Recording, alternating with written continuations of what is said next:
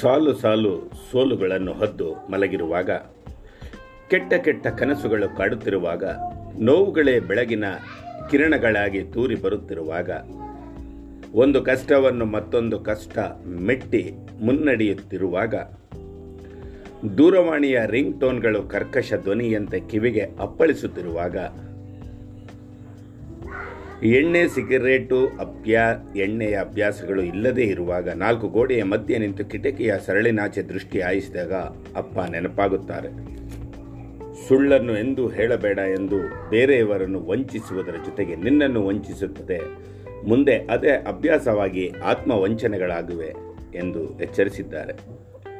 ನಿನ್ನದಲ್ಲದ ಬೇರೆಯವರ ಆಸ್ತಿ ಹಣದ ಬಗ್ಗೆ ಮೋಹಿತನಾಗಬೇಡ. ಅದು ವಿಷದಂತೆ ಪರಿಸರಿಸಿ ಮನಸ್ಸನ್ನು ಕೊಲ್ಲುತ್ತದೆ. ದ್ವೇಷ, ಅಸೂಯೆಗಳು ನಮ್ಮ ಶತ್ರುವಿಗಿಂತ ನಮ್ಮನ್ನು ಹೆಚ್ಚು ಘಾಸಿಗೊಳಿಸುತ್ತವೆ ಪ್ರೀತಿ, ಕರುಣೆ, ಕ್ಷಮಾಗುಣ ಎಷ್ಟು ಸಾಧ್ಯವೋ ಅಷ್ಟನ್ನು ಅಳವಡಿಸಿಕೊ. ಒಳ್ಳೆಯ ಕೆಲಸಗಳನ್ನು ಇತರರಿಗೆ ಸಹಾಯವನ್ನು ನಿರಂತರವಾಗಿ ದೀರ್ಘಕಾಲ ಯಾವುದೇ ಒತ್ತಡವಿಲ್ಲದೆ ಮಾಡಬಹುದು. ಆದರೆ ಇತರರಿಗೆ ತೊಂದರೆ ಕೊಡುವ ಅದನ್ನು ಅವಮಾನಿಸುವ ಕೆಲಸ ಹೆಚ್ಚು ಕಾಲ ಮಾಡಲು ಸಾಧ್ಯವಿಲ್ಲ. ನಿನ್ನ ಬಳಿ ಇರುವ ಹಣ, ಆಸ್ತಿ, ಅಧಿಕಾರ ಯಾವ ಕ್ಷಣದಲ್ಲಿ ಬೇಕಾದರೂ ಇಲ್ಲವಾಗಬಹುದು. ಆದರೆ ನಿನ್ನೊಳಗಿನ ಜ್ಞಾನವನ್ನು ಯಾರು ಎಂದಿಗೂ ಕದಿಯಲು ಸಾಧ್ಯವಿಲ್ಲ. ವಿವೇಚನೆ ಇಲ್ಲದೆ ಉಡಾಫೆಯ ಲೋಕನಿಂದನೆಗೆ ಎಂದು ಮನ ನೋಯಿಸಿಕೊಳ್ಳಬೇಡ. ಆತ್ಮಸಾಕ್ಷಿಯ ಕರೆಗೆ ಹೋಗುಟ್ಟು ನಿನ್ನ ಕರ್ತವ್ಯವನ್ನು ನಿರ್ವಹಿಸು. ಜ್ಞಾನವೇ ನಿನ್ನೊಳಗಿನ ಶಕ್ತಿ, ಅದು ನಿನ್ನ ನಡವಳಿಕೆಯ ಹರಿಯ ತೊಡಿದಾಗ ನಿನ್ನ ವ್ಯಕ್ತಿತ್ವ ಅನಾವರಣಗೊಳ್ಳುತ್ತದೆ. ಎಲ್ಲವೂ ವಿಫಲವಾದಾಗ ಮಾಳೆ ತಾಳ್ಮೆಯು ಸಫಲವಾಗುತ್ತದೆ. ಹೀಗೆ ನಾನಾ ಸಂದರ್ಭಗಳಲ್ಲಿ ಎಲ್ಲ ಬೆಳವಣಿಗೆ ವಿವಿಧ ಹಂತಗಳಲ್ಲಿ ಅಪ್ಪ ಹೇಳುತ್ತಲೇ ಇದ್ದರು.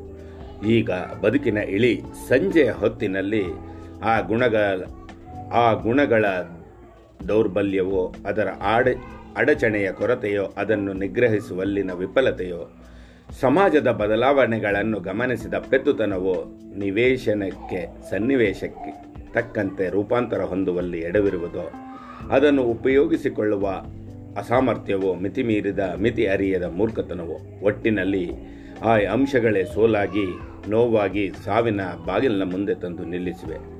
ಸಾಮಾಜಿಕ ಮೌಲ್ಯಗಳೆಂಬ ನೈತಿಕ ಪ್ರಜ್ಞೆ ಕುಸಿಯ ತೊಡಗಿರುವ ಸಂದರ್ಭದಲ್ಲಿ ಹಣವೇ ಬದುಕಿನ ಮೌಲ್ಯವನ್ನು ನಿರ್ಧರಿಸುವ ಮಾನದಂಡವಾಗಿರುವ ವೈಯಕ್ತಿಕ ನಂಬಿಕೆಯ ಮೌಲ್ಯಗಳು ಅದರೊಡನೆ ಸಂಘರ್ಷ ನಡೆಸುತ್ತಿರುವ ಸಮಯದಲ್ಲಿ ದಾರಿ ಕಾಣದೆ ಗೊಂದಲಗೊಂಡಿರುವುದು ನಿಜವಾಗಿದೆ.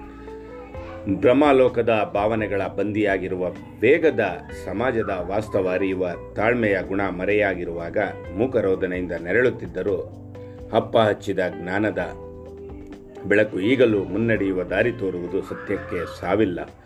ಪ್ರೀತಿಯ ಮಾನವೀಯತೆ ತಾಳ್ಮೆಗಿಂತ ಪ್ರಬಲ ಅಸ್ತ್ರಗಳಿಲ್ಲ ಎಂಬುದನ್ನು ಮತ್ತೆ ಮತ್ತೆ ದೃಢಪಡಿಸುತ್ತಿದೆ.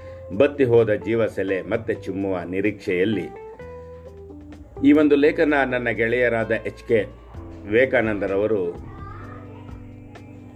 ನೂರ ಎಪ್ಪತ್ತೆರಡನೇ ದಿನ ಜ್ಞಾನಭಿಕ್ಷಾ ಪಾದಯಾತ್ರೆ ನಡೆಸುತ್ತಿರುವ ಇವರು ಹಾವೇರಿ ಜಿಲ್ಲೆಯಿಂದ ಸವಣೂರಿನ ತಾಲೂಕಿಗೆ ಬಂದಿದ್ದಾರೆ. ಇವರ ಒಂದು ಲೇಖನವನ್ನು ನಾನಿವತ್ತು ಪಾಡ್ಕಾಸ್ಟ್ ಮಾಡಿದ್ದೇನೆ. ಈ ಒಂದು ಲೇಖನವನ್ನು ಬರೆದು ಮನಮುಟ್ಟುವ ಮಾತುಗಳನ್ನು ಹೇಳಿದ ವಿವೇಕಾನಂದ್ ಸಾರಿಗೆ ಧನ್ಯವಾದಗಳು, ಅಭಿನಂದನೆಗಳು. ಅವರ ನೂರ ಎಪ್ಪತ್ನಾಲ್ಕನೇ ದಿನದ ಪಾದಯಾತ್ರೆ ಖಂಡಿತ ಯಶಸ್ವಿಯಾಗಲಿ, ಅವರ ಆರೋಗ್ಯವನ್ನು ಕಾಪಾಡಲಿ, ದೇವರು ಭಗವಂತ ಅವರಿಗೆ ಇನ್ನೂ ಹೆಚ್ಚಿನ ಆಯಸ್ಸು, ಆರೋಗ್ಯವನ್ನು ನೀಡಲಿ ಅಂತ ಪ್ರಬುದ್ಧ ಮನಸ್ಸು, ಪ್ರಬುದ್ಧ ಸಮಾಜವನ್ನು ನಿರ್ಮಿಸಲು ಹೊರಟ ಅವರಿಗೆ ನನ್ನ ಒಂದು ನಮನಗಳು. ಮಿತ್ರ ಸಮಾಜ ಕುಮಾರ್, ಧನ್ಯವಾದಗಳು ಸ್ನೇಹಿತರೆ.